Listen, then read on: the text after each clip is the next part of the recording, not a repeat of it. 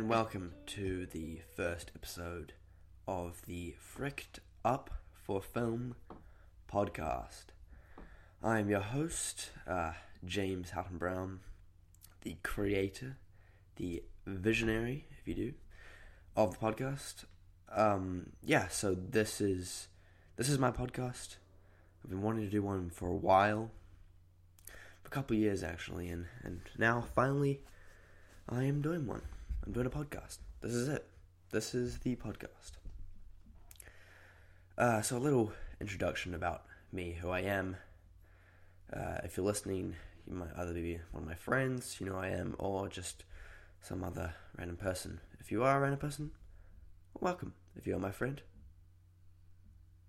fuck off. Nah, I'm just kidding. Anyway, uh, yeah, so a little bit about me. I'm 16 years old. I live in Auckland, New Zealand, and I have a passion for film and filmmaking. And as I said before, I've been wanting to do a podcast for for a couple of years now. Um, I've been listening to podcasts for like a year and a half, and obviously, I wanted some way of expressing, you know, my my thoughts, my feelings, not my feelings, my emotions. I don't know, uh, but especially through you know and about film and filmmaking. And you know, I've never really thought I'd do the podcast about the film, about film and filmmaking. Um, I would. I've always thought I'd do that for through my uh, YouTube channel, which I am currently trying to work on, but am failing quite a lot because I don't upload like at all. But I, uh, I finally come to the decision. Well, I came to the decision like a couple months ago that I would do a podcast for expressing my feelings, thoughts, emotions uh, of film.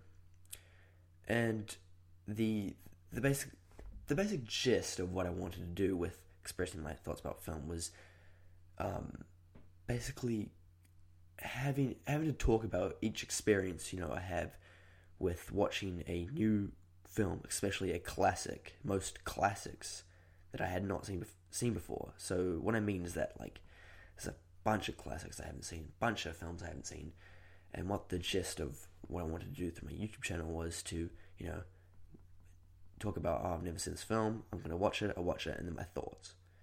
But I came, I tried it once with a uh, the film Psycho, did that through my YouTube channel, but I, I don't know, I just found it wasn't really working. So I thought about doing it on a podcast format, and mixed in with other uh, film and a little bit of filmmaking talk as well. So that's what I'm doing now. This is the podcast that uh, that is going to express my first thoughts watching classics, uh, various film and filmmaking things.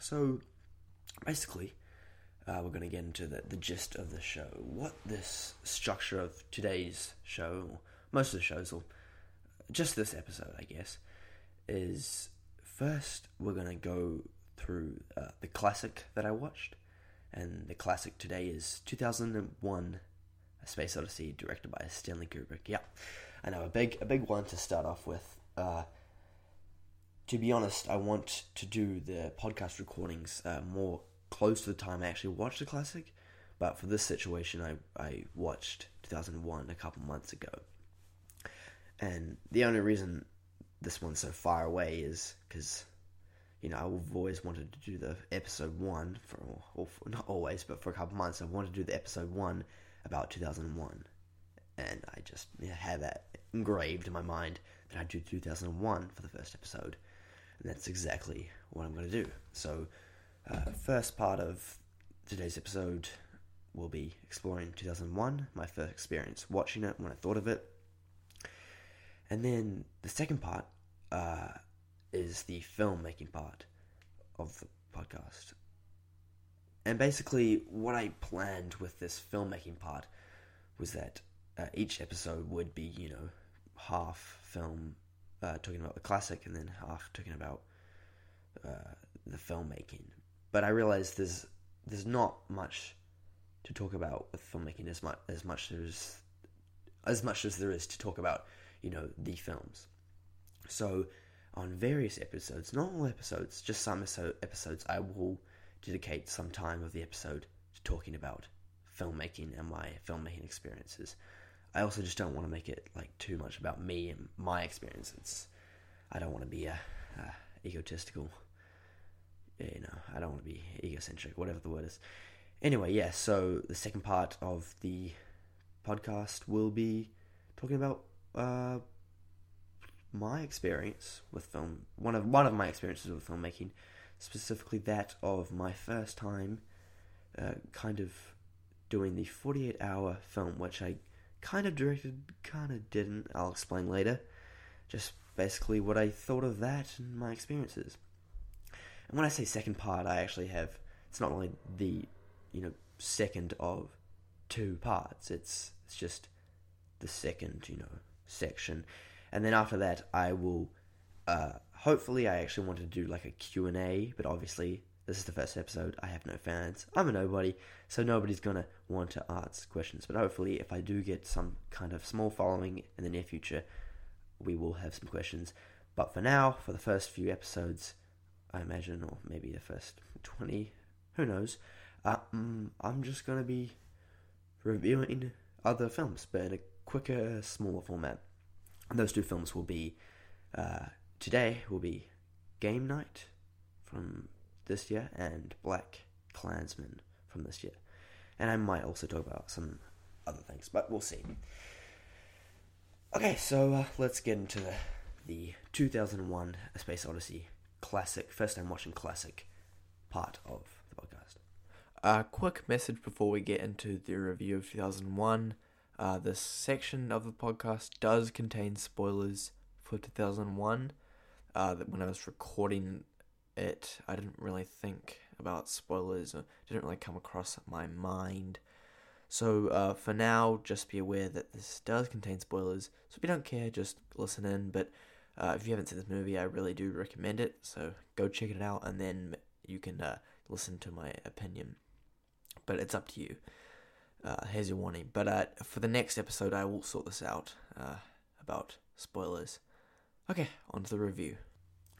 Okay, so as I said, I watched uh, 2001 a couple months ago. I think it was in either April or May. I don't know. It's my, uh, my understanding of time is a little a little warped. Anyway, so I watched 2001. Uh, I've been wanting to watch classics for a while, but I always just dismiss them because I'm like, oh wait, no, I want to set up my camera and film a video about it. Finally, I uh, the reason I went, no, I'm going to watch it, was that it was on it was on at a, on a big screen format at my uh, local cinema in uh, at Matakana Cinemas, not my local cinema, but where I was staying at the time. It was on at that cinema, so I was like, you know what, screw it. This is a once in a lifetime opportunity to go see 2001 on the big screen. So I was like, screw it, we're gonna go see it. And well, uh, I went and saw it with my my father, my dad, um, and I I was just I really enjoyed it. I really did. Uh, the film before going into it, it's just one of those films where it's very intimidating and you know daunting, like d- daunting. Sorry, uh, especially the title. You know, just the the sheer scale, you, everything about it. You know, 2001, A Space Odyssey. It's very intimidating. So I was, well, this is a bit pussyish to say I wasn't intimidated by a, a film title, but you know, it's just one of the things I was. But uh, I really didn't need to be because you know, just watch it and it's just, I really enjoyed it. Uh, I think, yeah, no, I had actually seen like part of it before. I'd seen a part of it like three, two, three years ago, and the part of it we we, we watched the first section in, in some class. Our teacher was showing us classics. It showed us like Alien. Uh, this is Spinal Tap. And it was, it was really quite cool. And then he's like, "Okay, we're gonna show you 2001: Space Odyssey." And he played the first part. Obviously, we watched it in small, like half-hour periods, and the and that's the first part was just monkeys climbing around. And for a kid my age, especially even kids like the my age now, and especially a couple years ago, we were just like, "What is this?" Even then, I actually I did have some understanding of the classic, and I was a little more open minded than my classmates. I don't want to brag I don't want to be that like ah, I'm so open-minded, uh, but uh, I was, but I was still just like, oh, what is this? This just looks weird and dumb, and I was I was dumb. I was dumb to think that the film was dumb for having you know monkeys, but it, it's not even just like kids my age. Most of the general populace, they go into that film and they see these you know these monkeys. They're going to be put off immediately. It's, it's quite strange, but um, yeah. Uh, so you go through the monkey part, you know it's it's a little hard to enjoy that part. I don't know. It's just something. It's little off-putting. It's not what you're used to seeing. But uh, even that, like those opening shots, especially in the the re-release. About yeah, that's the thing about this. Uh, this I think it was a re-release, and that's why it was in in the cinema.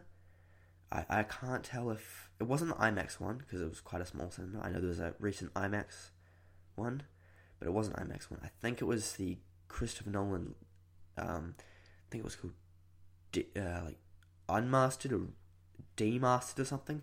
I'm pretty sure Nolan had something to do with it. It might not be that one, but I'm pretty sure it was that one. And just, I don't know if it was the uh, the the uh, um you know specialization or the oh it was the despecialized version. Well, I don't know if it was you know Christopher Nolan's remastering of the film visuals or it was just how that wasn't really shot. But even that monkey scene, just beautiful. And that's what I loved most about this film. Pretty much every shot. You know, actually, yeah, pretty much every shot is absolutely beautiful, visually stunning. Everything about this film, visually, is amazing and actually very surprising considering when it was made that's one of the crazy things about this film when you watch it. When I watched it, especially, uh, the visual effects, you know, the costumes, and but especially the space stuff. Holy, holy shit! That that movie was made in 1968, and it looks, it looks amazing. It looks better than some of the films like out today. Actually, that's not that surprising considering Kubrick directed, but it was still surprising. It's amazing how good that film looks. It's crazy. But um, yeah, so I think that's the probably the best thing I took away from that. Just the visual experience, everything. Um, I am going to spoil this, by the way. It's not really. Uh, I assume most people either listening. It doesn't really matter if it's spoiled too much. If you don't want to spoil, just go and watch it. But um, yeah. Uh, so there's just spoiler, spoiler warning. Anyway, uh, especially it goes, you know, the monkey scenes, all those desert landscape shots, and and then it goes into the the space, the second kind of part, and going through all the uh, space stuff and the set design and this, you know just actual space, what space looks like, and then at the end with when he goes travels through what I presume is uh, you know uh, travel through light and time and I'm not very scientific. Uh, that's the other thing, by the way. I haven't actually looked, read, or many analyzations analysis, sorry, of the uh, of the film.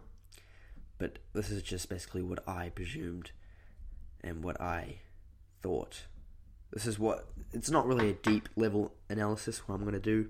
It's more just so what I took away from the film. And what I took away is that that last kind of climax, that's uh, um, the character, what's his name? Uh, I think it's. I actually can't remember because I haven't seen it in a couple months. I think it was either David Bowman or Frank Poole, the main astronaut at the end. Well, anyway, he. I assume that, like, all those lights and everything that he travels through at the end, and then it comes into that room. All those visuals, all that crazy stuff. I assume that's him traveling through, you know, the light and speed and uh, time, or, or, whatever you call it. Call it. I, it's time. Like it's kind of going, going back in time. That's that's kind of how I saw it, and I assume other people do. This is not a like I said. There's not a deep level analysis, but when he when he goes through all that visual stuff and uh, all those lights and everything, and goes into the room, and then you see the the baby going towards the moving towards the earth, and I assume like that's traveling back in time, like that's that's the start of mankind, kind of thing. But that was traveling back in time from the future. It's, I assume that's that's, if you've seen it, you'll know what I'm talking about, and that's just kind of how I always how I saw it, and that's what I took away from with a uh, conversation with my dad after the film as well. Yeah, but that's that's kind of how I saw it. So, what was I saying? Yeah, so the visuals, absolutely amazing. Just, it's crazy. Uh, and I I love. Like, oh, I was talking about the uh, the monkey part, and after you, you know, first time you watch the monkey part, you go, "What? What is this?" And then it, it continues on, and you realize how the monkey part kind of connected and kind of showed the, you know, the beginning of mankind and how it's developed, and and then the um, uh, developed into this uh, more futuristic and the introduction of the machine into man and the taking over of man from from the machine. The, the HAL H A L nine thousand. So it does make sense in context with the whole movie, but at first the monkey thing kind of puts you off. But I'm glad I kept watching. Well, I wasn't going to leave the cinema just because the monkeys, but uh, if you're watching, I hope like general populace when they watch the film, I hope they're not put off by that. I presume they might be, but you know, if if someone's watching and they get put off, just let them know. Don't don't get put off. It gets much better. It's understandable the monkey part uh, in the future, the dawn of mankind. It's understandable. Keep watching. Just keep watching it. And yeah, so then it goes into obviously the uh, scientific part, and you get introduced to the uh, pilot. Um, I'm gonna be I'm gonna be honest here. I can't remember everything in crystal clear because it was a couple months ago, and I can't remember if the pilot characters in like kind of the second part carry on to the third part. I'm pretty sure they don't. Pretty sure they're different. But then you get uh, transported to what is it? I think it's. Uh, let me go into the plot synopsis.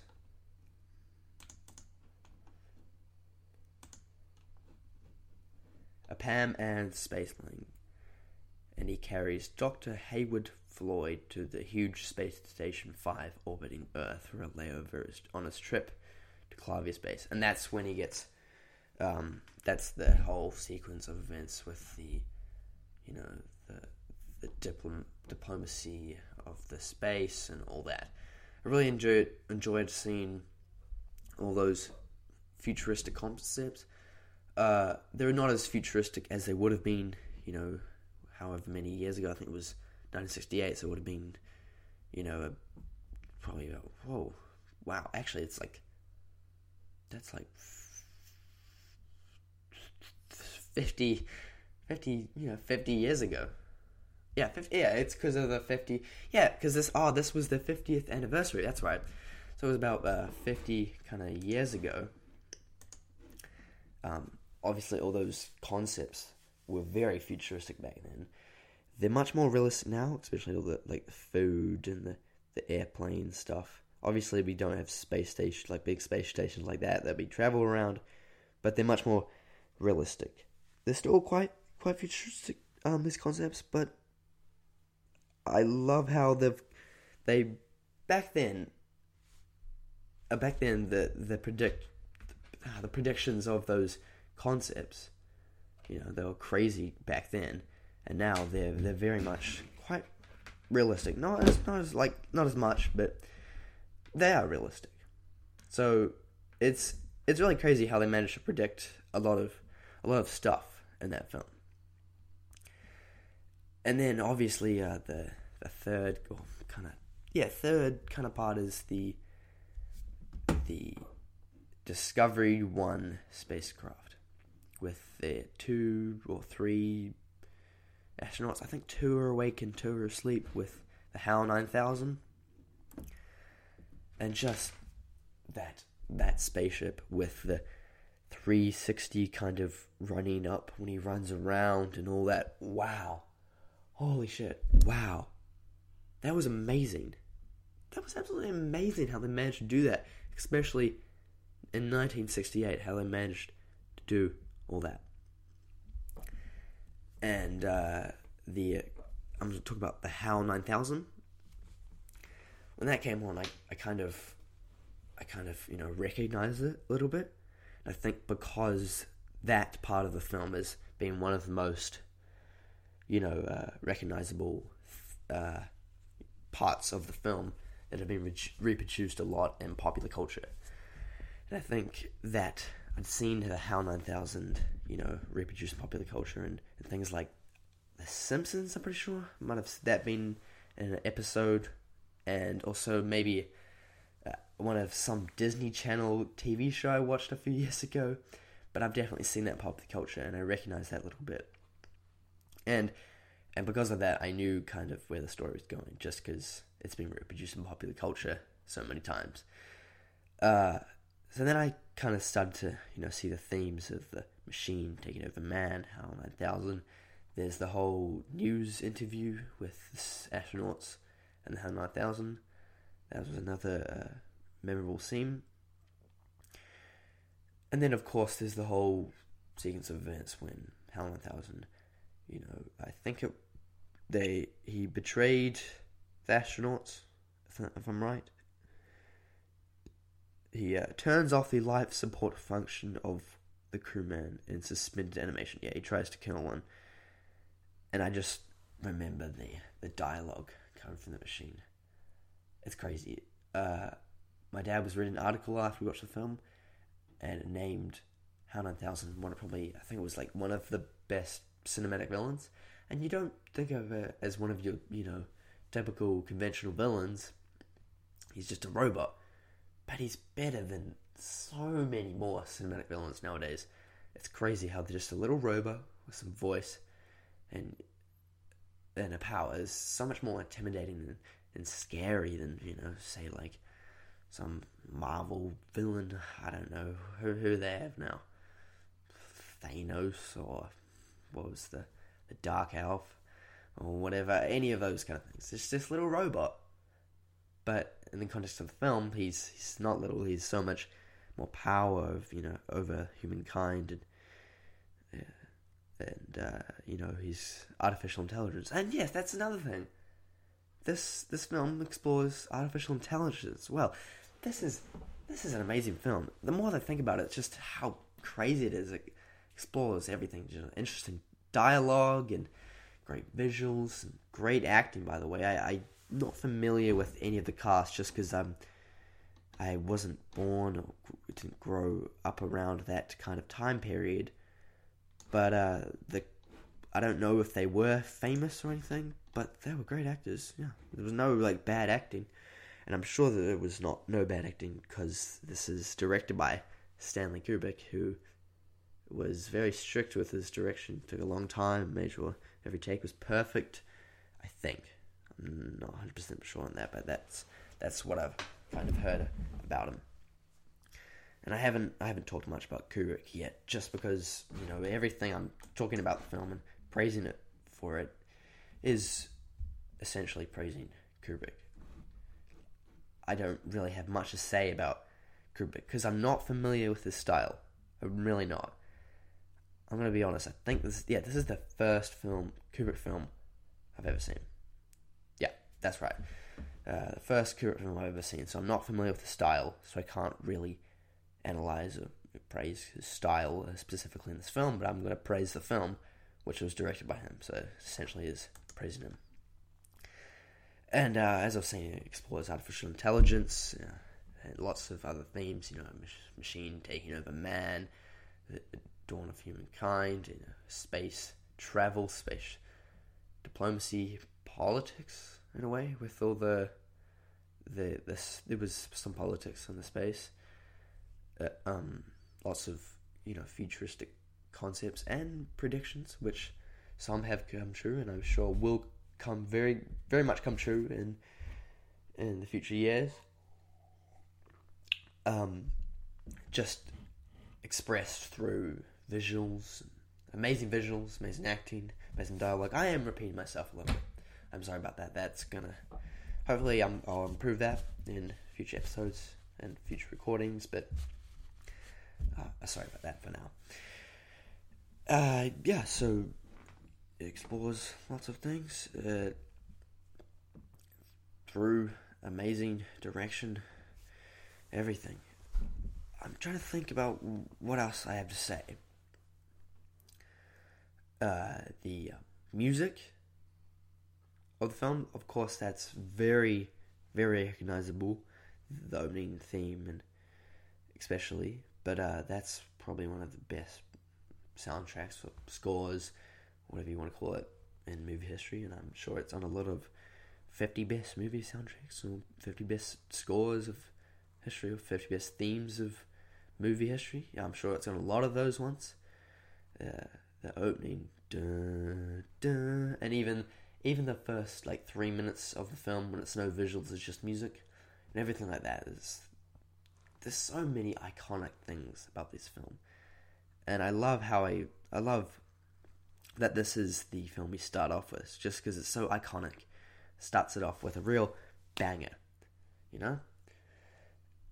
And although I didn't inherently enjoy the film um, as much as I do other films, I think you have to consider the context of of the experience and who I am because I'm a I'm a 16 year old, you know, born in 2002. I've been raised in the 2000s. This movie came out in 1968. I'm nowhere near gonna have as much as an amazing experience as, say, people you know, living in 1968 or 70s or even 80s, but especially, I'm nowhere near that.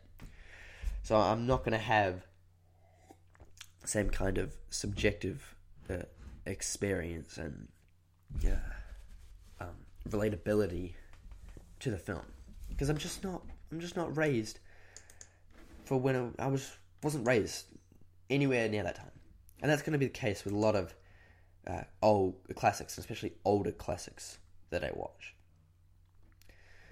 Uh, things like, sorry, things like, oh, just gonna fix the audio levels up here. Uh, there we go.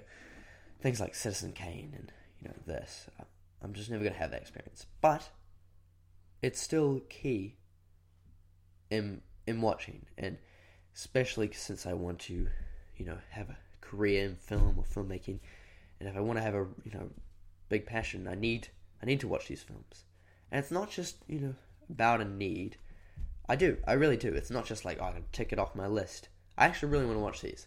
You know, I want to see how how this has become one of this most iconic films. How this has managed to be such a famous iconic film and one of the greatest films of all time. You know, or considered to be anyway. Obviously, it's it's not going to be you know one of my favorites because you know I just don't have the same kind of subjective experience. But objectively, yeah, this is this is great. This is amazing. And you know, even though some modern audiences might still not like like this, I think it's it's a real testament to see how people still go to the cinema to see this film. You know, because of this re-release and everything. 50, 50 years after it's been released, and I think I think Ralph the Movie Maker said that on his Twitter or something, who I'm a very big fan of. And yeah, it's just a, a testament to how amazing, iconic, and great this film is. To see that people going to see this 50 years after made. So if you're still listening and you got it spoiled, but you haven't seen this, I really recommend this you, that you go see this.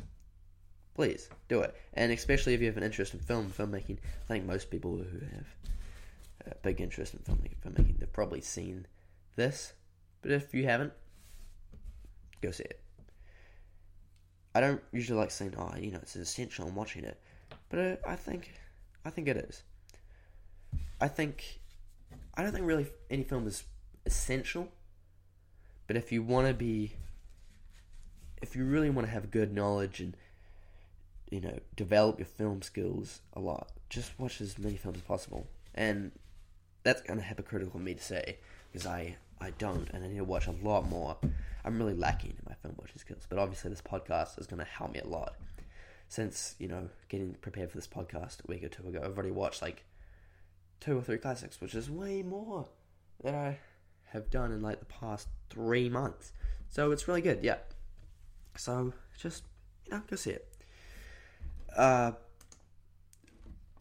and yeah, so after watching this film, I enjoyed it. It was, you know, it's gonna, it's gonna be one of those list things to tick off my list, of course, but also to you know be engraved in my my knowledge because you know it's really really iconic.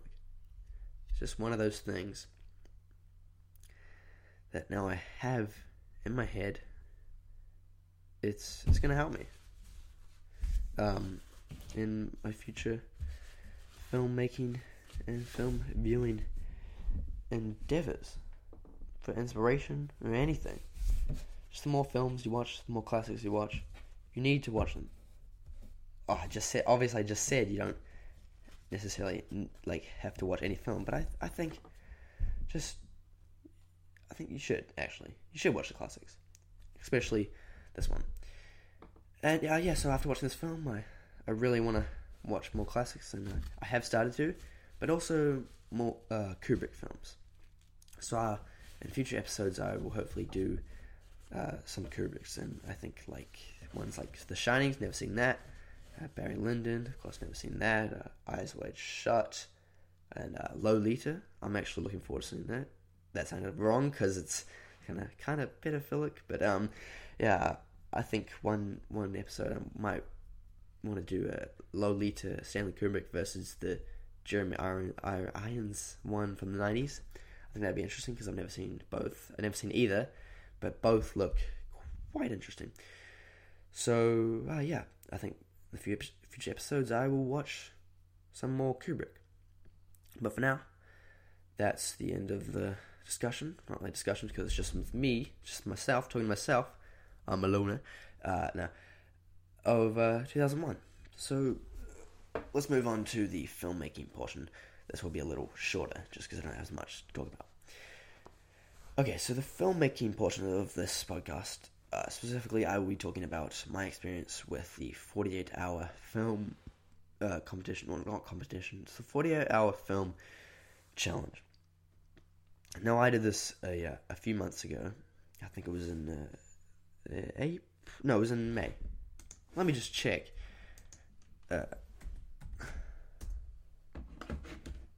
I did this. And it was 11 and 13th, 11th till 13th of May 2018. So I did this back in May. Uh, if you don't know what the 48 hour film challenge is, it's, it's all around the world, but obviously I just did the New Zealand one, the national one. Uh, it's in it's in most countries. It's basically a, challenge or kind of a film festival with local teams and even some kind of professional teams, and they all get together and uh, depending on your area or whatever, um, they all get together on a uh, Friday, in like early evening Friday, and you have to sign up and everything and organize film making teams. And the organizers they give you a, a genre. It kind of depends on what like like I said, it kind of depends on what country you are. But for New Zealand anyway, uh, they give you a genre, and then three kind of uh, requirements that you need in your film. That could be like a line of dialogue, like a prop, a visual concept, things like that. Uh, for us, we there was twelve like twelve or fourteen or something like that different genres. We got the genre for uh, yeah it was a film that spans over ten years, and the three requirements we got, which I think everybody got, was a shadow, a door being slammed, and a puddle. Oh, and the shadow was either a shadow or a silhouette. Oh, and I forgot to mention the team I did it with was a team for my school. Uh, yeah, so it was basically uh, uh, my school team, but only people from a year, and mostly people I knew, and especially my friends. So the team was full, filled with my friends who also uh, are interested in interested in film. Not, I don't think as much. If they're listening, this is to sound really bad, but uh, they've got a big interest in film, just not as not as much as me. But anyway, that's not a that's not a problem at all. Doesn't really matter. Just mention it. Uh, yeah, so I had a school team that was in, in May, and we got we got our genre, we got our thing. I and uh, my friend were the ones chosen to go to the cinema. Only two of us plus one of the teachers went to actually go to the cinema. Yeah, the meetup was at the cinema. They're not all at cinemas, but just where the meetup for the beginning of the festival was at a, at a cinema for us. So me, my friend, and uh, a teacher, uh, we went and got the requirements. And the reason that we went was because we just it was basically first who, who who first went up to the teacher and said, "Oh, I want to go," was first chosen, and I was like really keen to go and see how the organization happens and how the the film challenge starts. So me and my friend, you know, were like, "Let's go." We're gonna go see it. Uh, especially because this was oh, I forgot to mention again. Sorry, this was a our first time. It was all of our first time. Everybody in our team. Uh, it was our first time doing the 48 hour film challenge. So and it was mine as well. So I really wanted was keen to go. sorry, was really keen to see how it would be. You know, so uh, we did that we went up. It was really like fun, tense kind of situation where they revealed the genre slowly on the on the big screen through the video format. Um, uh, before that, I was you know posting to social media, getting hyped like we're gonna make a we're gonna make a freaking film. Hell yeah, let's do that. Like just you know checking around. That also messaged a couple of friends like, yo, give me any tips on you know 48 hour, a couple things like that then we got the genres. Like I said, we got a film that spans over 10 years, and we are off. So we, but obviously, we had to go in our teacher's car and for like a half hour journey back to the school. Uh, and then during that, we messaged, you know, messaged the people back at at school because the whole filmmaking thing we'd have to do at school. We can't go out of school grounds because of health and safety issues or whatever. So they were waiting back at school. We messaged them all the requirements, and they started like brainstorming. And obviously, I couldn't there. To, I wasn't there to, to help. A little annoying, but um, yeah. So we got back. The the organizers of 48 Hour they gave us kind of some cans of V, I think it was. Yeah, because I was sponsored by V for energy drinks. Uh, I didn't really need those personally for me because I had two uh, uh, trays, uh, cans, sorry, two um, trays of uh, Red Bull back at home, but you know, V for everybody else. So got back, they'd already started writing, and I think somebody asked me, "Do you guys know what we're? Do you know what genres we're doing?" At one point, I was like, "Wait, what?" I, we were the ones who got this genre the first time, but I was like, anyway, whatever.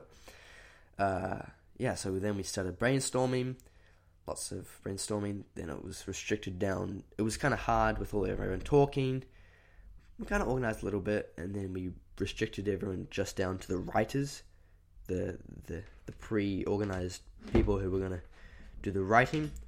Restricted the talking down to them, including me, uh, to talk about it, and then we you know made our decisions of the plot and uh, basically, what we decided we'd do was a film about a, a kid who first, as I said, it was it was have to span over ten years, and that would be over three parts.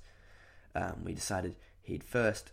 It was about a kid who first learned to, you know, first learned about a passion that he really liked, and then we cut to him a couple years later, and he's doing that passion, and then we cut a few years later and we find out that he had failed at achieving success in that passion. but he can still. But at the end, he still, you know, does does enjoy the passion. He still he do, still does it, just doesn't had hadn't find hadn't found any success in it. So we, we talked about it. We decided we'd do that, and then we go. And we decided uh, what kind of passion we would do. And I think we settled on dancing, specifically ballet. So we're like, okay, let's do this. Let's go write the script about ballet. And yeah, then a few of the people came home, came to my house to do writing. We, you know, got some pizzas, uh, started doing the writing, wrote a few uh, wrote a few scenes. I'll admit I didn't do much in the first couple of hours of writing, just because I was trying to clean up everything because it was my house and my parents went home and I was a little concerned, just because uh, um, I don't know when I'm my parents at home I try to organize everything. So I was just walking around. I didn't really do much for the first couple of hours of writing, and they kind of finished the first draft of the script, and uh, kind of few of them went home. A couple of people stayed, and me and my friend kind of read over the script and we were like, oh, we can change a little bit. Uh, we ended up rewriting like the whole kind of script, which is a little selfish. If I, will admit, it is a little selfish of me to rewrite um, the whole treatment. But there was, you know, there was a few kind of um, issues with writing I personally had that I had to fix up, and I just because you know I, I am a little bit perfectionist and I take control too much, and I'll admit I need to learn to not and share the share the um responsibility with other people. But so I stayed up till 4 a.m. for some reason to finish the script, and I I will admit the script, you know, wasn't that great as I found out the next day when the teacher gave a lot of feedback. But um yeah, so that was the Saturday. Uh, in the morning, went to school. Teacher gave the script a lot of feedback. I was, a little taken aback, but you know, I, I, took it with pride, and I was like, you know, yeah, that's right. He's completely right about that. Actually, the feedback that he gave, anyway. So I, I changed, changed it, changed the script to the feedback, edited it, finished it off, print it. You know, boom. Let's get right into it. And then there were, then there were some issues. Yeah, some some really annoying and frustrating issues. Uh, first of all, wasn't an issue, but um, my friend who originally wrote the um, first script, I, I was like, yeah. So did you read it? Assuming that he'd read the new one. He's like, yeah, no, I I, I kind of wrote it, and I was like, oh wait, uh, uh no, I I, I re- wrote a lot of it, and it was a little awkward, but it was it was fine after that. Like he read it, and he was like, oh yeah, this is this is this is nice this is all good. I'm good with it because I actually used a lot of his ideas, so it was more of a joint kind of uh, collaboration that we did with the writing. It wasn't that I just completely um, destroyed all his ideas and created myself. That would have been really fucking shitty. Uh, no, I ended up just you know rewriting some of his stuff. Anyway, after that, you know, as I said, we printed it out. Boom, let's go. And then the school's health and safety department came in and like, no, you have to fill out all these forms, otherwise you can't do go out and do any filming. And that was some complete bullcrap, and I absolutely really hate health and safety um, in the school and even in this country. It's it's kind of ruined, uh, you know, our society in New Zealand a little bit. It's not not ruined our society. Just it's it's a big kind of a frustration, and current society to me. Uh, our school had a, a big kind of, I don't know what you call it. There's an, uh, an incident in our school, and since then, uh, the health and safety department there has been really strict about everything. So, like I said, there was a, a puddle we have to have in the film, and in the form we said well, oh, we have to do, we have to pour out a little bit of water to make a little puddle, and we and we said oh, we'd dry it up after that, and that was the form. And apparently there wasn't enough, so we sent it. So we had to. The teachers had to keep emailing the forms through and back and forth through the teachers, uh, the health and safety department. and you know that was that was really annoying because they just didn't they wouldn't let us, film just because the puddle we didn't write enough about how we'd dry up the puddle or something like that. It's a little hazy in my memory, but it was it was really ridiculous. Um, and then we started filming, and there were since we had to film on school, there were limited options as to where we would go. But luckily, our film uh, was uh, uh, luckily where we were allowed to film completely suited and, and matched um, the you know the setting of our film because we were only allowed to film in a couple places at the school and nowhere outside the school. And the couple places we were allowed to film was a couple classrooms and the dance studios. That's right. That was really perfect. I'm really um yeah, that was that was amazing that we were allowed to film in that dance studio. That was like perfect for what we wanted. The dance studio, you know, it's a dance studio and the film's about a dancer training to be a dancer. So we filmed the dance studio, we filmed in uh, kind of what was it? Uh, we filmed in one of the classrooms. Uh, we it was kind of hard with our actors. Originally, we were supposed to just use us as actors, but since it was a film that spans ten years, we needed characters that looked alike. So luckily, you know, one of the brothers, uh, one of our friends, uh, one of our friends, and one of the brothers of the the crew members, you know, they kind of looked alike. So, you know, they came in. It was kind of hard with the availability with all of them. You know, some of them could come at this time and this time and blah, blah, blah, blah, blah, blah. And all that was really quite, quite complicated. We managed to uh, put a couple of our crew members who wanted to act in very small roles. So they, otherwise, they wouldn't actually be doing much. So we managed to, you know, fit them in into the script, into the film. So they got to do some stuff it was a little annoying with availability that oh, he had to come with that, but it was all about it was all kind of what I expected to be honest. You know, people always talk, oh yeah, you, you go into filming, you don't realize how many mistakes you have, but like it's crazy, like it's crazy how just mistakes will always happen. You know, you always have issues and problems with filmmaking. It's crazy, but um, yeah, you, you learn. I I kind of heard that a lot before and evidently, you know, I, yeah, I had some problem, lots of problems with this one, but uh, we we got through it. Uh, we we definitely got through it, and it's it's all it's all a learning experience, you know. Yeah, you know, we had had mistakes, but we learned to get through them. The mis- and you know, it kind of taught me, especially this one, because this this kind of film was probably one of the biggest, not the biggest film kind of film project I worked on. You know, the biggest crew, and I was one of the the leading people. I wouldn't call myself the director. I was credited as the co-director, which I'll talk about later, but I I don't think I was actually the director. But anyway, I was one of the the top people in the crew, uh, just because of the, of the most work I uh, of the amount of work I do. That's what I mean yeah, so anyway, all that uh, happened. We got through it. We filmed until quite late in the night.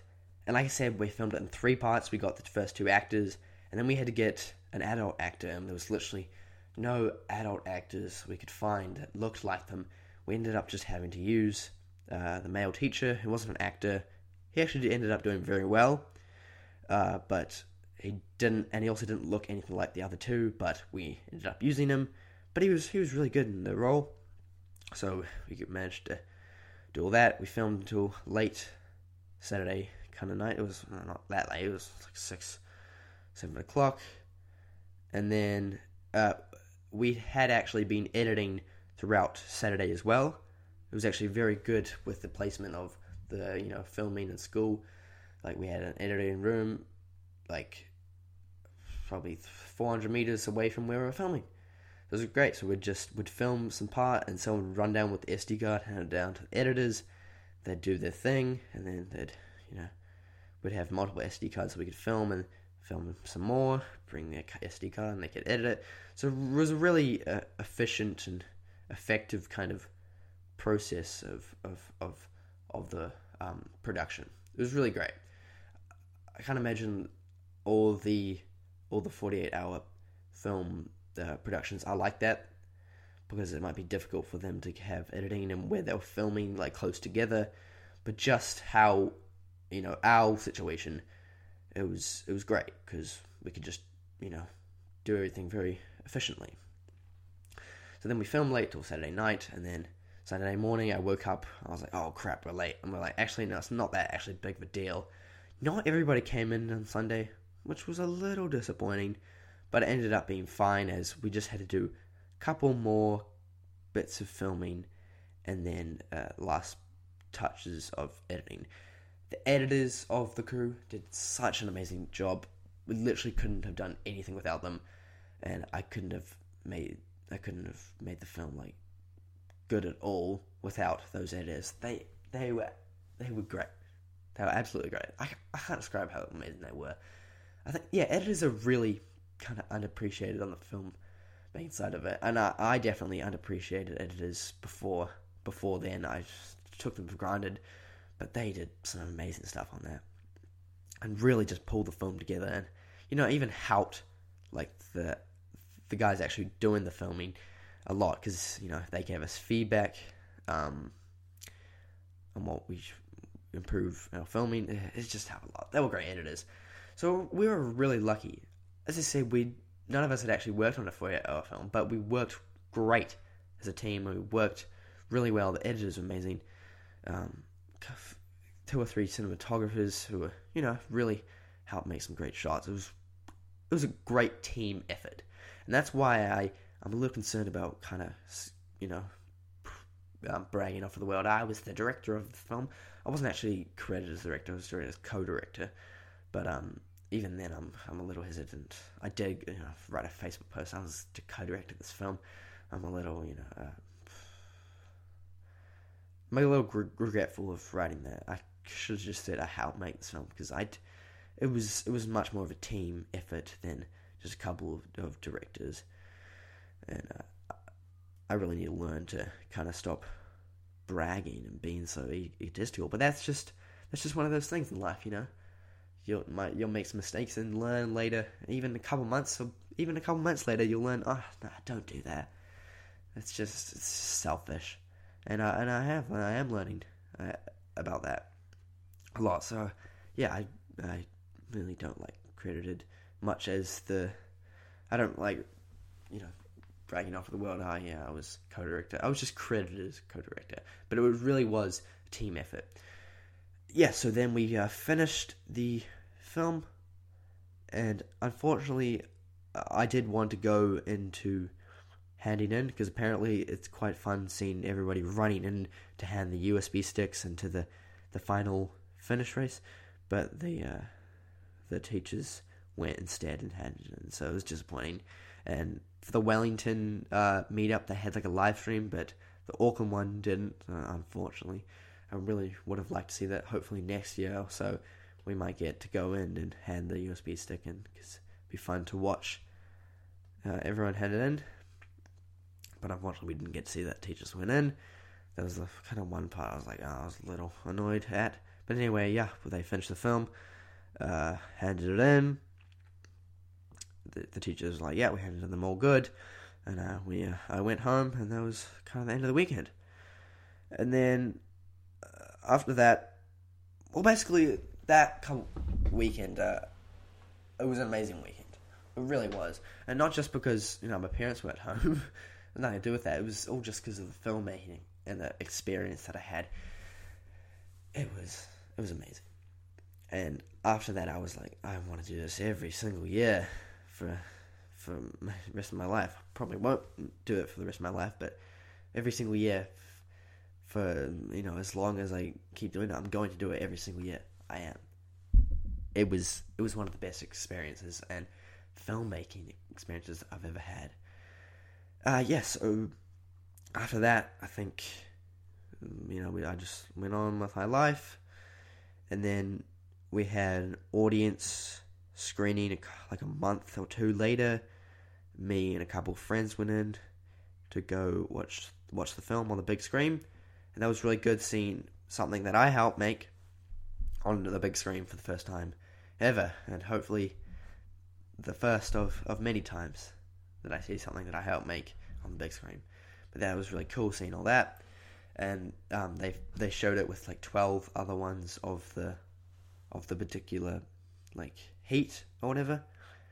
And then after those twelve films, they got everybody in the and just the audience to to vote on their phones. And when I say just the audience, they were like, "Oh, you got five minutes to do it. Here's the code."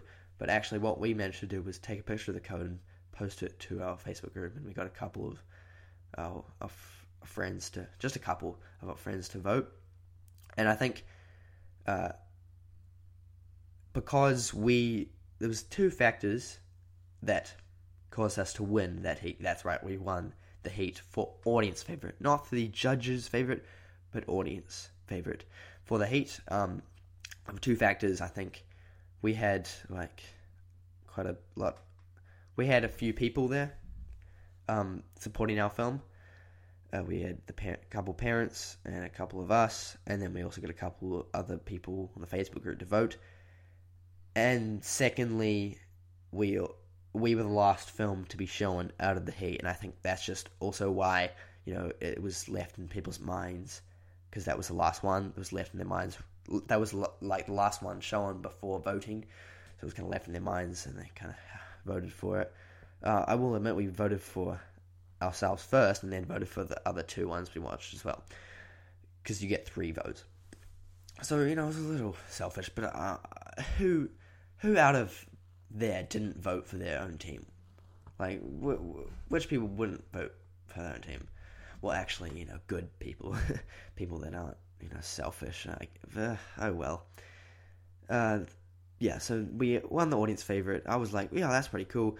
The more I started to realize, I was like, oh, well, it was just people voting, and we we voted for ourselves, and uh, it was still a good kind of, uh, you know, recognition for our hard work, but it was it was more I started to realize it wasn't that great. But then, like a month or so later, uh, I heard about the live stream award. I didn't actually that they they were live streaming the awards for the Auckland. I didn't really watch it because I was busy, and then my dad came into the room and he was like, he played the he played a video, a small part of the live stream, and it was just them saying, uh, um, the our our name, our school team, and also, uh, our sorry our our team, and also the name of the film, which I forgot to mention. It was called "To Whom I Aspire." It's a little little weird name, but we couldn't really think of any other better name, so we just rolled with that. Uh, so they went uh, to whom with our, to whom I aspire, and the name of the school team and then I didn't really know what that meant because it was just reading out the name. I was like, oh wait, what does that mean? They're just reading out the names of everyone who entered. It's like, no, that was the nominees for the best school team Auckland. I was like, yo, really? I didn't really believe him uh, that much, but then I went to the website and I looked up, you know, best school team nominees Auckland. That's that's right. We we were the nominees, one of the nominees for best school team and I, I, was really excited about that. I mean, it's not that great, but like I, I think it was it was much better than the audience favorite, and much more you know recognizable and redeemable, I guess. And it was it was only Auckland, but a nomination for the best school team. But I was really excited, um, purely just because it was the first forty eight hour film we'd ever worked on, the whole team, and yeah, we had won for best school team. And the other thing is we we were nominated um, over the other school team, the team of our school, of a, a higher uh, year level. So we were a, a, lower, a lower year level, yet we still were nominated, and they weren't. So that was another cool thing. um, it's just some, you know, school in a school rivalry, rivalry. Yeah, so we won though. Uh, we didn't win what was I saying? We nominated audience uh, nomina- nomination, and I would have gone to the the final awards ceremony. I want the final was the Auckland Awards ceremony. Um, I would have gone to that to see who were nominated, but I I had had a concert on that night, one of my first concerts ever, uh, for Sticky Fingers on that, that very night. So I, I couldn't go because we had booked tickets for that, and actually that was really that was ended up being like a really good night. But uh, you know we, I had to go to that, so I couldn't go to the audience nomination. Uh, but uh, when I got home, I, I looked up who who won, and uh, it, it wasn't us. But that's all good. I was completely fine with that. You know, I didn't actually really expect to win, but it'd be great. It'd be great if we did, but we didn't. Uh, another team, another school team won, and their movie was a Edgar, obviously Edgar Wright inspired film, uh, and especially Hot Fuzz, which is one of my favorite films. So it was really nice seeing like a Hot Fuzz inspired film One Like you know, good for them. Uh, you know, uh, so I, I wasn't too fast. It wasn't like a bad film that won at all. Especially, no, it was it was pretty good. But um, you know, slightly disappointed, but you know, just completely. I was like, you know, it's fine, get over it, and I got over it. And that was pretty much the end to um, the 48 hour kind of saga. A month or two later, I uploaded the film on YouTube.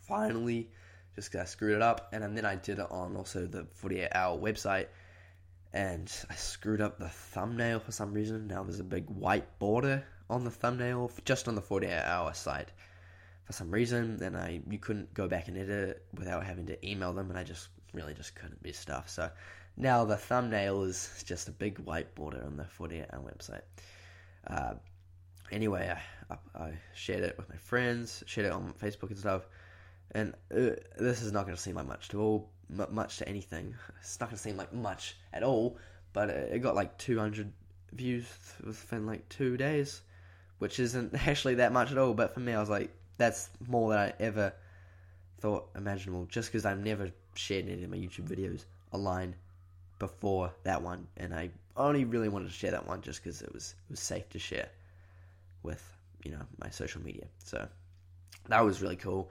It was just all in all the whole saga, Sega. I don't know how you say that word.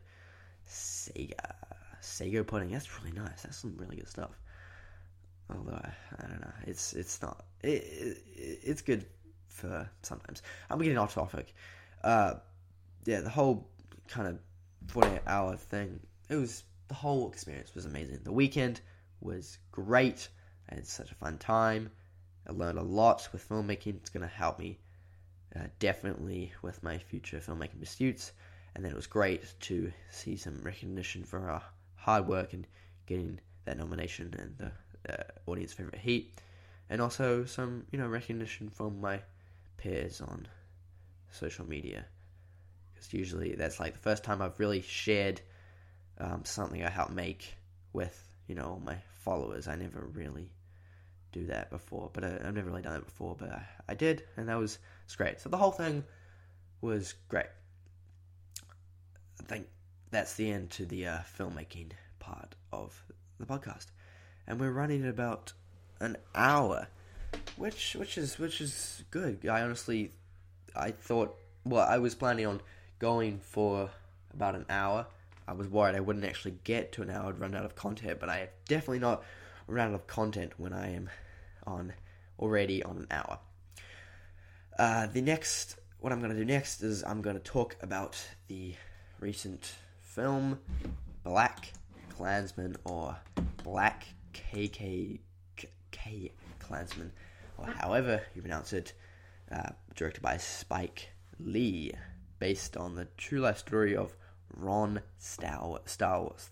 Ron Starworth, I think that's how you pronounce it. Uh, like I said previously with the 2001 Space Odyssey review, this Black Klansman review also c- does contain spoilers. It just didn't come across my mind when I was recording it. I will definitely sort this out for the next episode, but for now, be warned, this does contain spoilers. Uh, uh, that's that's one of the things I wanted to say. I don't really understand the title. I do understand how I, I like the play in words or whatever you call it. I like the title. It's kind of cool, but I just don't understand why they didn't just call it Black Klansman without the K in the middle, because otherwise it's Black K Klansman. People get confused. But then I do understand because some people might not realize Klansman is in reference to the KKK. Uh, but yeah, so there's a title, and if you also look at the posters, you see those posters, especially that one with the the hood, the hood and the the comb. It looks comedic. It really does. But when you watch the film, it's it's definitely not that comedic. It does have some small comedy parts, but it's quite it's quite dramatic. Ah, uh, yeah. So I watched this film like a week or two ago. I watched it. I was gonna go see it in the cinema anyway, but it turned out we were going to go see it for our uh, thing. That this thing we call Film Society. It's basically a co-curricular activity for our school, where some of us from you know our school we go into a cinema with a bunch of other people from other schools, and we watch a film every every week. And this is one of the films we watched. I was gonna go see it anyway, but you know we ended up seeing it and uh, you know, I I enjoyed it. I did. It's it's a good film. It's not great. This is my first Spike Lee film I've ever seen. I don't agree. Uh, when I say I don't agree, I mean I don't like a lot of his, uh, you know, creative choices, especially with editing. I'll get into that soon. But I still enjoyed it. I really did. A lot of the the scenes were great. I love the performances, um, notably John David Washington, uh, Adam Driver, Laura Harrier, who's from Spider Homecoming. And interesting fact about her, she's actually 28, whereas she plays like a 16 or 17 year old in Spider, Spider Homecoming. When I found out she's 28, I was really surprised. She's really good in this film. Uh, some other people, Jasper Pääkkönen. There's a couple I don't know, and then there's Topher Grace, who I love. He's great. Um, I'm a fan of that '70s show, so when I found out he was in this film and playing David Duke, I was hyped to see Eric Forman uh, play, you know, David Duke, and he was great. I really enjoyed it, and I really enjoyed the main guy, uh, John David Washington. I hope to see him in in some future films because he hasn't been in that much. So after this, I hope he's in a few more because he's he's quite charismatic and likable.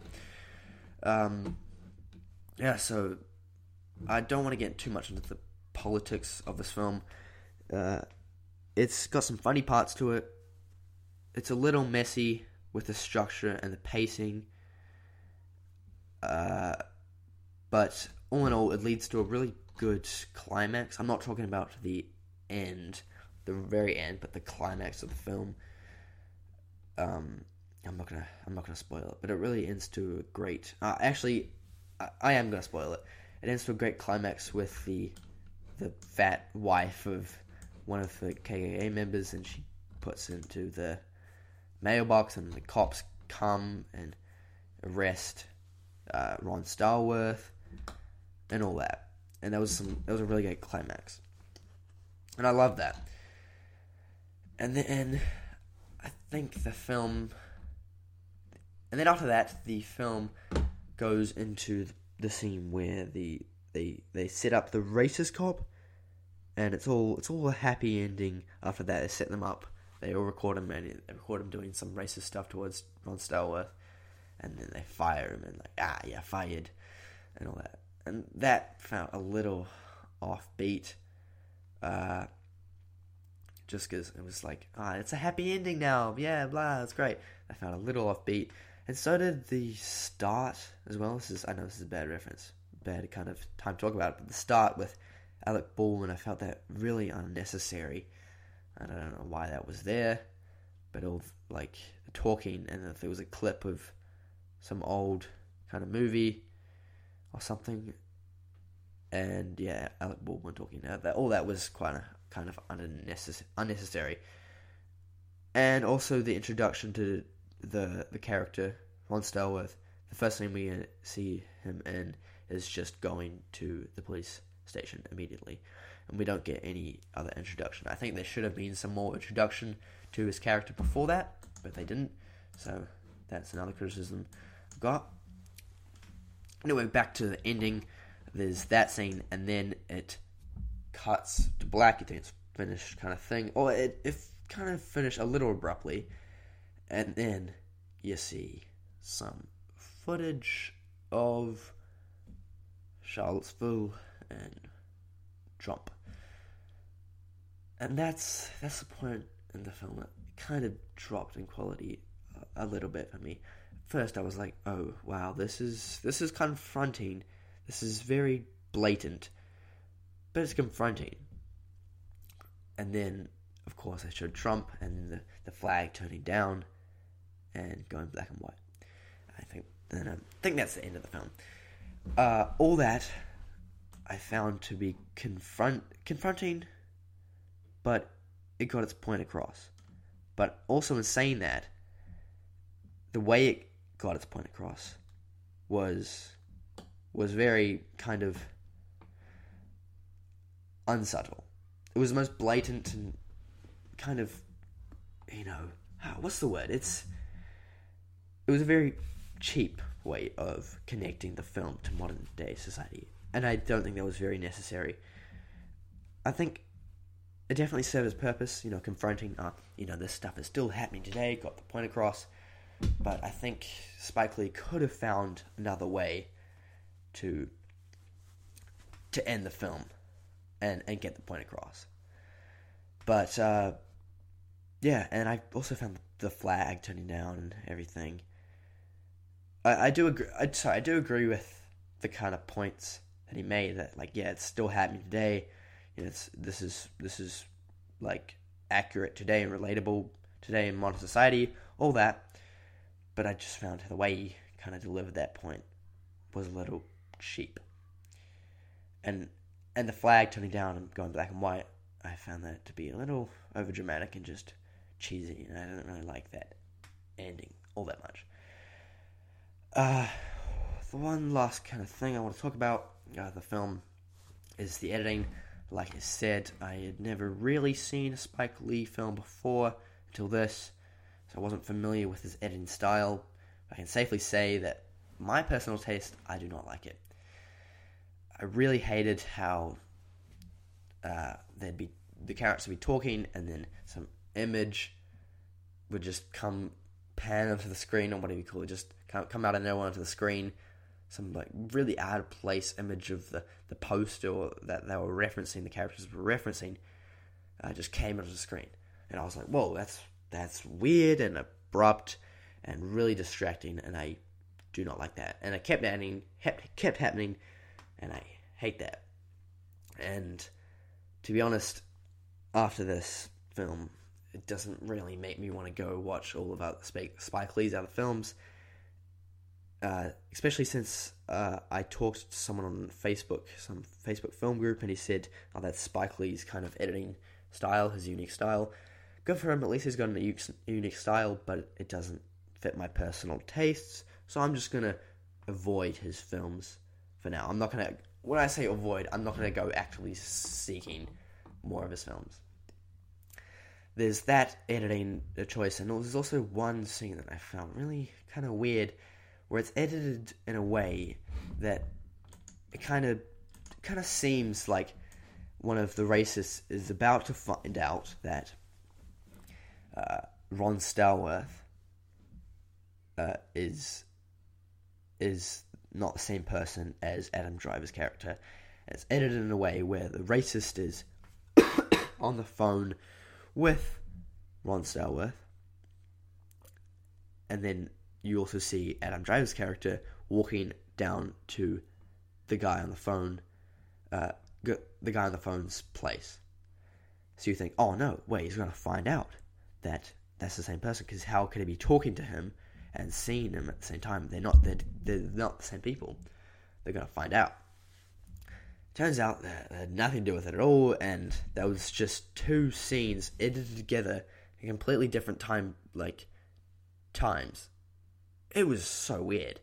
It's really weird and kind of distracting. And when you just see those kind of weird editing choices, yeah, it might be like, oh, that's kind of interesting, but it just takes you out of the film because you're like, wait, that's just edited not kind of realistically, or you know, it takes you out of the film because like, what? Why would they think to make that editing choice? It's dumb. So parts like that and the post and the images coming on, though, just those two, uh, those two editing choices just take me out of the film and kind of makes the the the film, you know, l- less great. I don't know what you call it. It, it takes you out of the film and just makes it a little worse. So yeah, that's the review of Black Klansman. I I would actually recommend this. Um, I'd rather you see this than like some blockbuster in the in the cinema. Uh, don't don't go out of your way to see it, but you know if if you want to, feel free. Uh, the next the next part of the podcast is the review of Game Night. Now, this film I am excited to talk about. Uh, this film, this is this came out February or so, February March of 2018. It's a mystery crime film directed by John Francis Daly, the kid from uh, Freaks and Geeks, which is a good show. I like that. And Jonathan Goldstein, and they they wrote Spider-Man: Homecoming and directed the Vacation film. That's right. I didn't really like the Vacation film. Thought it was pretty bad. Uh, I really enjoyed the Spider-Man: Homecoming uh, film, so, and especially obviously the script as well. So I saw they were directing this, and I was like, "This is pretty good." Vacation wasn't great, but I'm still excited because I I like them. They seem like cool guys. So excited for this, and I like uh, Jason Bateman and Rachel McAdams, especially. They're both great actors, and I was like, you know, he look it looks kind of cool. But then I just didn't think about it at all for the next few months. I just it wasn't on my mind. It came to cinemas, and I just didn't see it just because it looks a little little little generic. but I I do remember after having seen it, I do remember people talking about it, saying, "Oh, this is." This is actually quite good. You should go see it on like Facebook groups and things like that. I'm a part of a couple of Facebook film groups. That's why I hear people talking. That's the only real discussion I get with film buffs. One sec.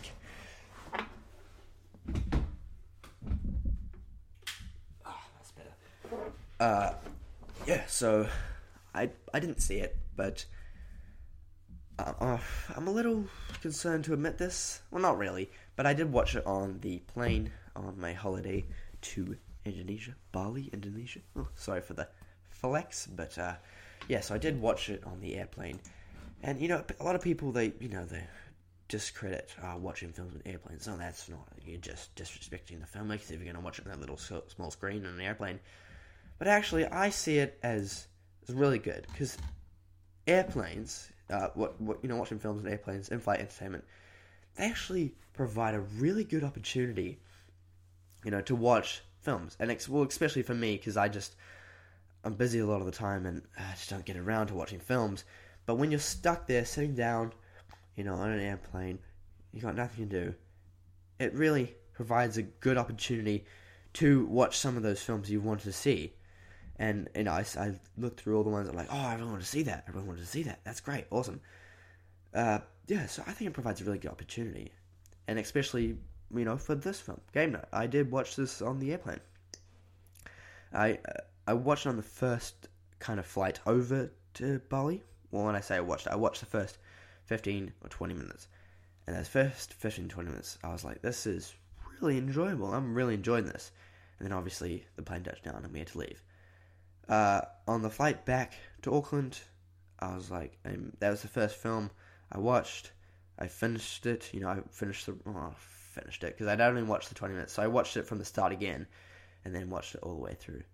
And man, it's it's you know obviously it's not great. You wouldn't expect anything like that to be great or like really good, but it's it's actually pretty good and really enjoyable. And I would recommend it for like a, a light-hearted kind of comedy film. Definitely, it's not laugh out loud, you know, rolling on the floor, ruffle. if you if you if you know what that is, uh, ruffle laughing. Oh, that's a little cringe, but you know it's nothing like that. But um, there's there's a few giggles here and there, and it's visually and aesthetically pretty pleasing, which is quite surprising for films like this. I, you don't really see that a lot. A lot of comedy films nowadays, especially American comedy films, the visuals are really, really lacking. But this one, no.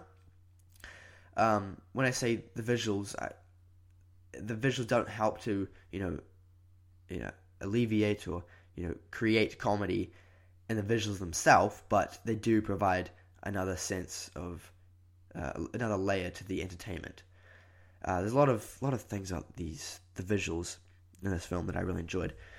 Um, I heard someone before I watched the film. I heard someone talking about the the way they kind of shoot the cars going through, going through streets and stuff um, to make it look like game pieces. So when I was watching, I was really looking out for that. And then one of the shots came in, and I was like, "Wow, wow, they do! They actually managed to do that. It's crazy." Once you see that shot in the in like first I don't know twenty minutes or so, um, like you see a car going through a street, and it actually looks like a game piece. And I'm like, wow, how did they manage to achieve that? That is crazy.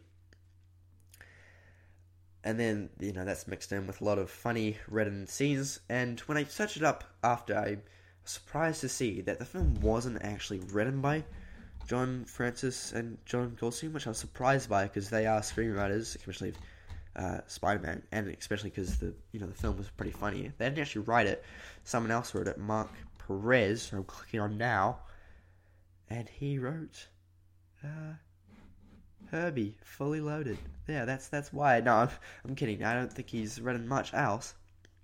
That's really good because I think the screenplay was was quite enjoyable, and screenplay and the direction both really enjoyable. But um, yeah, so the the scenes were funny written and funnily acted. Uh, Jason Bateman, Rachel McAdams, great, great actors, and Jesse Plemons as Gary was absolutely phenomenal. Uh, he was he was a great uh, comedic actor, Jesse Plemons, or especially in that role, just the creepy guy that stares. Yeah, that was that was really funny and really really quite um hilarious.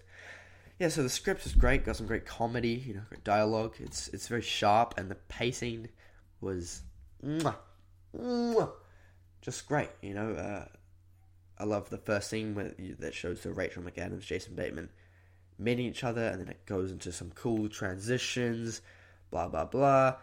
It's funny, lots of funny things, and then it, you know the film continues, gets on its uh, the main story of the film. Uh, I'm not I'm not gonna spoil this just because I've spoiled like the past two films I've talked about.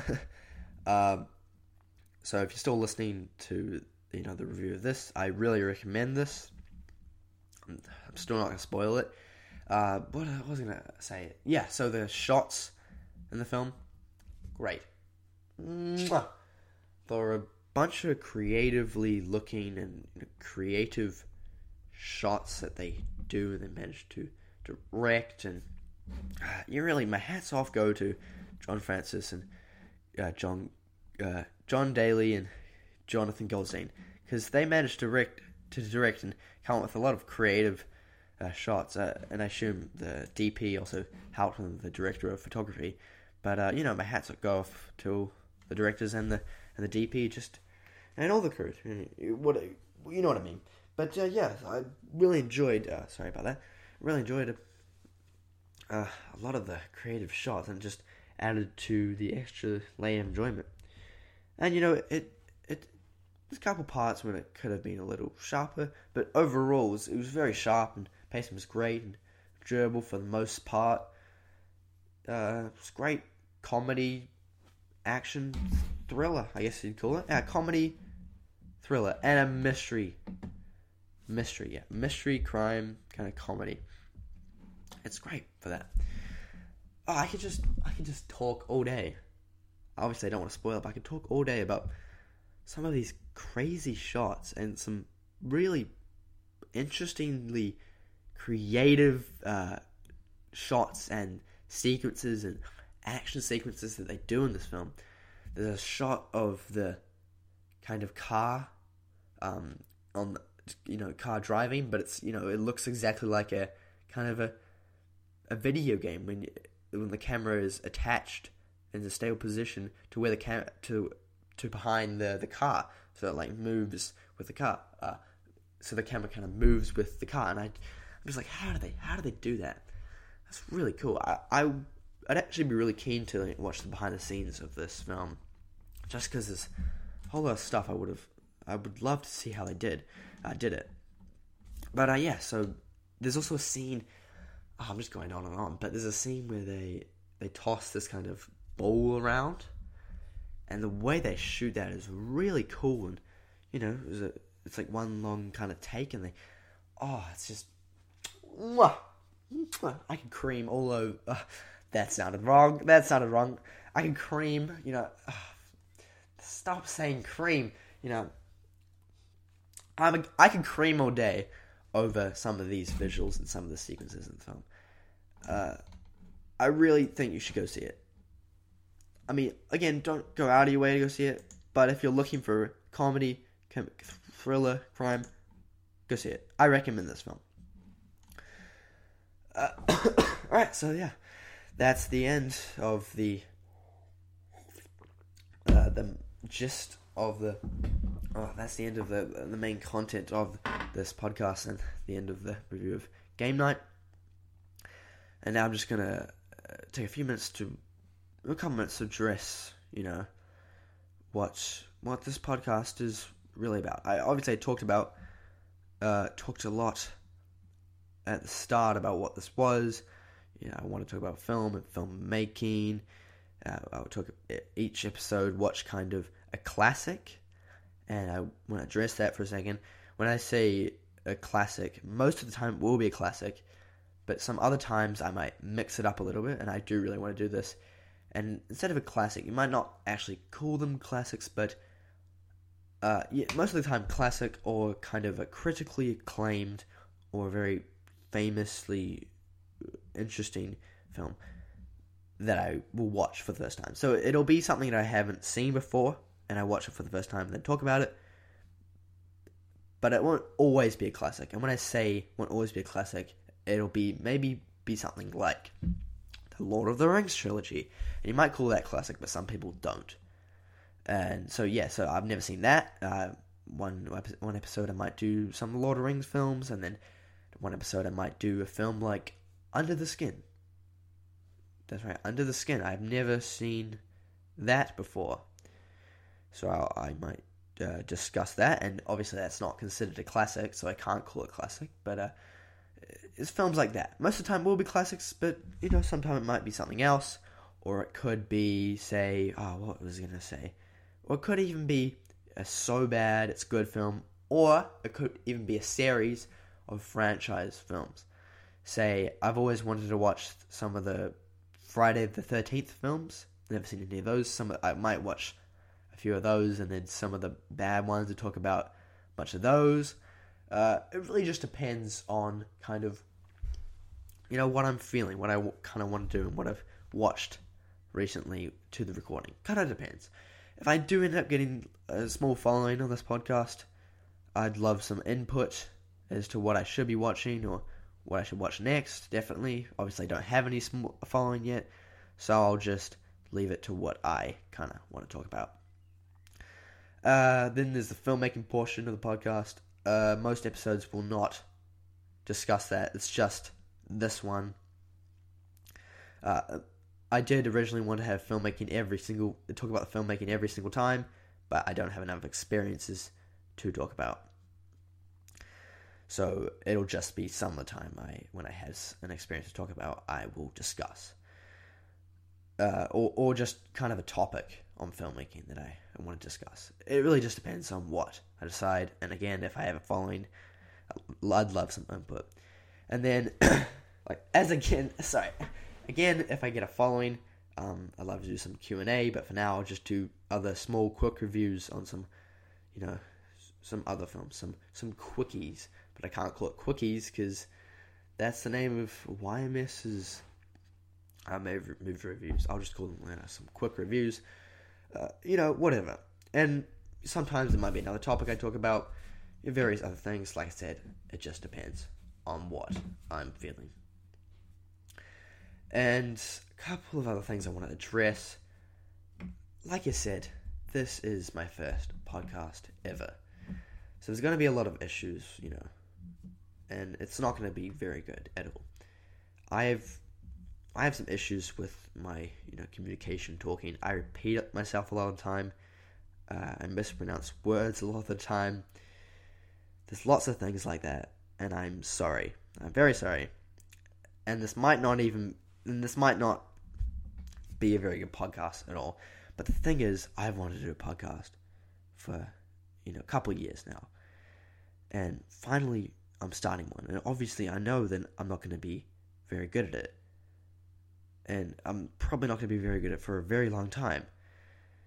But the only way I can ever actually get good at you know doing podcasts or things like that is to do them. I got to do them. I got to start somewhere. You got to start somewhere and you know make mistakes. You know, get some feedback, get some criticism. That's some, that's the other thing. If you want to comment some criticism on, whatever you're watching this, feel free to. I love criticism and some feedback. Uh, so yeah, get some criticism, get some feedback, and then learn from those mistakes, learn from that feedback, criticism, and try to make it better. And that's hopefully what this kind of podcast will be like. I'll I'll learn to get better. But for now, uh, I hope you enjoyed it. Uh, I hope you keep listening, to see how I can, you know, improve on my podcasting skills. But uh, for now, it's just it's just gonna be me doing it, you know. Hopefully, I I will, and I think I will. I will improve in the future, and uh, hopefully each episode I'll improve. But uh, it's just gonna depend on, you know, if I do. Uh, uh well, I will. I will improve. Improve just because I'll I'll know what works and what doesn't, various other things. But some feedback and some criticism and the comments will help me a lot to improve uh, more efficiently. So if you could do that, that'd be great. Thanks for listening. Thanks for enjoying. Uh, hopefully, if you did enjoy this, hopefully, hopefully, if you did enjoy this podcast, um, yeah, ho- thanks for enjoying it. Uh, my links for YouTube channel and some social media will be down in the description.